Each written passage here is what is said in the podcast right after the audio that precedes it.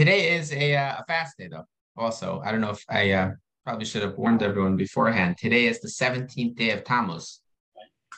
The 17th day of Tammuz is a day that five bad things, at least listed in the Mishnah, going back uh, almost 2,000 years already. We have five bad things that happened to us on the 17th of Tammuz in our in the Jewish history. And since then, more bad things have happened as well. And it really kind of ushers in this three week time period when uh, things are not doing well for the Jewish people. And that culminates, of course, with Tisha So, what were the five? Yeah, so the first one, this is, of course, when you look at the five things that are associated with Shiva Tammuz, 17th day of Tammuz, five things that are associated with Tisha B'Av, there's going to be a link. In other words, the five things that occur on Tisha B'Av are all linked to each other in some way. They could, we could figure out ways to tie them together. And the five things that happen in Shiva Tammuz are also all linked with each other, right? So obviously, the very first thing that happened on, on Shiva Tammuz is going to be the breaking of the Luchos, okay? So Moshe Rabbeinu comes down from Har Sinai and he sees the Jewish people dancing around the, the golden calf, and therefore he breaks the Luchos, okay? So that's the very first thing that happens. And of course, that kind of sets the tone for what, what's going to happen on this day in, in, in the future as well. Okay. So in addition, what happens is we have the that's the very first thing that happens that takes place in the desert. Then what we have is the the every single day there were two offerings that were brought in the Beis Hamikdash every day of the year. Okay, these two offerings were called the Karban Tamid. Okay, so why are they called the Karban Tamid? Tamid means continuous, and it says it says um in each and every day and morning Kol Yom you have to bring these offerings. And um, you know, we're, we're, so many of us are familiar with the pasuk, you know, the pasuk, the quote of Rabbi Akiva. Rabbi Akiva famously says, the fundamental principle of the Torah is and you shall love your fellow Jew as yourself. That's the fundamental principle of the Torah. What we are not familiar with is that actually this is a dispute. And there are two other opinions as well. In one opinion, it states that the fundamental principle that the Torah ruling or that we can distill the Torah purpose of life is the idea that everybody is created, but Tzelem Elokim, everyone is created in the image of God. Okay, those seem like pretty fundamental ideas. Both those are pretty fundamental to life. I agree. The third opinion quoted in this medrash is the idea that each and every day you have to bring an offering, once in the morning, once in the afternoon. It's just like it doesn't really seem to qualify. It doesn't seem to raise, raise you know, rise to the status of this is something which is fundamental. It doesn't really seem to reach the same heights as Rabbi Akiva's statement, right? Or or that everyone is created in the Tzelem Elohim. So the answer, of course, is that the goal in life is to come into this world on one state and to leave this world in a different state, to leave this world in a different stage, a different place. Now, the only way that we will accomplish that is through consistency? I want that heard from a very wise man I'm not that smart. I'm just very persistent and I work very hard and therefore I get to where I need to get to in life. Right. Consistency is key though. That is, is completely true. Consistency is key. And that's what the that's what this idea is, is that if someone says, listen, I, I go like five days a week I work for God. The other two, uh, yeah, that's the weekend. I'm off. Or, you know, I take some paid time off over here, paid time off over there. And these days I don't really care about my, okay, a couple days off. God can give me a couple days off. That's not the reality. The reality is that we are creatures who everything that we do has an impact on ourselves, not just on the world around us, but also on ourselves. And when we act in a way one day like this, it's difficult the next day to get back up again. Now, of course, we can, and of course, we can keep on rising. Obviously, everyone would love to have a nice, uh, you know, um, a straight straight line or straight line that's going up on a continuum, and that's the idea. That's the goal. The goal is to always be working, to always be working to make yourself a better person. That's what the Tamid can it symbolizes, and that's what the Tamid was doing for us on a regular basis. It was brought on behalf of the entire Jewish people. And even when the Jews were besieged, Jerusalem was besieged, they were still bringing the Karban Tamid every day. Actually, the, the besiegers were, they would send down, the Jews would send down a basket with a lot of money, and the people who were besieging them would send up another basket with two lambs to bring as their offerings. And this was going, taking place during the siege. Why were the Romans doing this? Maybe they were greedy. Maybe they were doing this because they believed that there was some power that the Jewish God also had power. Who knows? But they were doing this for many a, a long time period until finally that that actually stopped happening. When that stopped happening, that was a terribly sad thing. And it happens to be that it stops happening on the 17th of Tammuz. The collapse of the walls, in other words, that's when they made the breaches in the walls. And then we have the the last two are um are someone burned the Torah scrolls also happened on, Shabbat Tammuz. And another one is that someone took a took a uh, an idol and placed it into the holy of holies, right? So that was the the five five tragedies, bad things, and these all have have a linkage with each other. So we, we fast on on the seventeenth of Tammuz.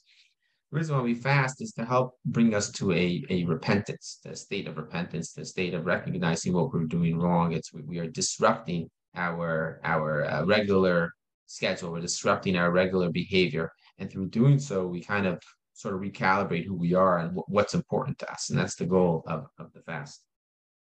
Um, on that on that note, by the way, just I wanted to share with you guys quickly something that I said yesterday in um, in Emek Bracha. I was uh, I, I, spoke as Rabbi Feldman was away, and uh, there was a question that was asked to me by a student this past week, and the question is, how is it that Bilam right? Bilam has an ability to prophesy. He has ability to listen to Hashem speaking. He has a connection with God. Not only that, he stands and he gives this beautiful, beautiful blessing to the Jewish people at the end. The Matovu Yaakov. In fact, many people say it every morning, right? The blessing we say every morning is that which Bilam gave to us. What is this idea? The idea is he's saying, look how beautiful the tents of Israel are. Look how they live their lives properly, right? It's an incredible thing. The question that he had was, why is it that Bilam didn't convert? Why is it that he doesn't become a Jew? If he's able to speak to God, he recognizes that the God of the Jewish people is the right God, is the only God. And he recognizes that Jewish people are living their lives the proper way. Why doesn't he convert? That was his question. we want to ask the question a little bit differently. We could say, okay, we understand why he didn't want to convert. But why would he go and strategize with Moab how to entice the men of the Jewish people to this terrible, you know, seduction that causes uh, you know more strife and a plague. Why would he possibly do that? How does he not recognize that this is the right way of living? Why does he want to disrupt it? That was his question. So I, I think the the the answer is when you look at the the incidents that are taking place, the way the parsha is describing for us Bilam, you see two things that I think are, are pretty are pretty fascinating. Number one, he's riding on his donkey. He's riding on his donkey, and the donkey stops going. And he starts hitting his donkey and hits the donkey three times. And finally, the donkey starts talking to him and says, What are you doing? Why are you hitting me? So Bilam says, Well, you made fun of me. If I had a sword in my hand, I would kill you. like, one second. Your donkey just started talking to you.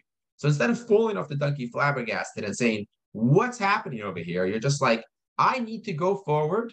You are stopping me from going forward. I will kill you. What kind of incredible, incredible set in your ways, right? To be incredibly stubborn to say, I'm doing this and nothing is going to change my mind. I have my preconceived notion of what is right, and there will be nothing that will sway me even for a moment. Right. So that's point number one. You have to be an incredibly stubborn person to say all of these impetuses, all my stimuli are telling me that I should be changing. But what you say is no, change is not for me. Number two, I think there's another point that's very important. Hashem says to Bilam, Who are these people who have come to you? And Bilam's like, oh, these are people who the king of Moab has sent to me. Like, what, what, what's your point? Does God not know who they are? Like, what, what, what is your response by saying that the king of Moab sent them? So the Ohr HaChaim HaKadosh, whose, whose uh, yahrzeit was last week on Thursday, he explains like this, Chaim ibn Attar from Morocco. He explains what Bilam was saying to Hashem is, listen, I really want to listen to what they have to say. Out of honor for the king, I, I, I let them stay overnight and I'll, I'll listen, I'll hear them out, but I don't really want to listen the reality is, we see later on, Bilam is speaking to, to Balak, and he says to Balak, even if you were to give me a house full of gold and silver, I still wouldn't be able to deviate from what God wants. So Rashi says, me think he doth protest too much. When, in other words, the fact that he says, if you were to give me a house full of gold and silver, I still wouldn't be able to deviate, that's an indication of what he really cares about. Why did he join the mission in the first place? Because he wants the gold, right? Show me the money, right? So that's that was Bilam's real motivation. So when he's speaking to God and saying, "Well, I'm about honoring the king," it's not that he's lying to God. He doesn't think he could lie to God. He's lying to himself. He's not being self-aware. So there are two things that have to happen to stop us, or that, that when they do happen, and these two characteristics, we have these character traits, it is impossible for us to change. Number one, a lack of self-awareness. Number two, an inability to say, I'm aware that this is wrong, right? But I'm going to change. It's very difficult when you're set in your ways. It's very difficult to change, especially when you're doing things a certain way your whole life. It's very, very difficult to change, right? And therefore, Bilam said, "I can't change." But of course, I think the message that we have to take out of the parsha, because the parsha has a message for us, The message is what we are supposed to do. We are stubborn people. Jews are considered to be a stubborn people. God tells us continuously we're very stubborn people. But we also have this ability to maybe sometimes to a fault, to be almost neurotic, right? But we we do examine our behaviors and we figure out what we've done wrong. We figure out what it's time to change, and we are not stubborn when it comes to change. When we realize it's time to change our behaviors because we need to grow, we need to make ourselves into better people. We do so with alacrity. And yesterday, when I was I was standing in Bracha, I was looking around the room, a, a, room full of people who have made changes in their lives, very significant changes, and many of whom made changes at later points in their lives, right? And didn't say I'm stuck in my ways, I will never change. They said, no, no, no, this is the right thing to do. I'm going to change. I'm going to figure out how to get to where I need to get to. I highlighted one specific individual who, at the age of 77, put on tefillin for the very first time. Right? I didn't happened not to have been in show, but I highlighted that specific individual because I, to me, that's something that's incredible, right? To say I'm living my life a certain way, but now I realize it's not exactly how I ought to be living my life. I'm going to change and actually do that. That's incredible, incredible. Something that I think I think we all can can learn from. Yeah, and, and I think that's something when you see the contrast, you see Bilam just so set in his ways, just donkey is speaking to you, and you just say, get out of my way. I want to move forward, as opposed to saying, hmm, why is the donkey speaking to me? Where did that come from, right? You don't even ask yourself that. Why? Because you're so set in your ways, nothing is going to change. That's a terrible, terrible midah, a terrible, terrible quality, a terrible character trait. And uh, yeah, we all should continue to, to look for ways to change, to make our lives better, to make make ourselves better people as well. Okay, and in that merit, by the way, in that merit, then then Mitzvah Hashem, by Tisha B'Av, it will no longer be a Tisha B'Av. It will no longer be a day of, of uh, fasting and, and morning, but it can be a day when when Hakadosh Baruch Hu is uh, gives us back the Beis Hamikdash. Okay. Take care, guys. Be well. Good night.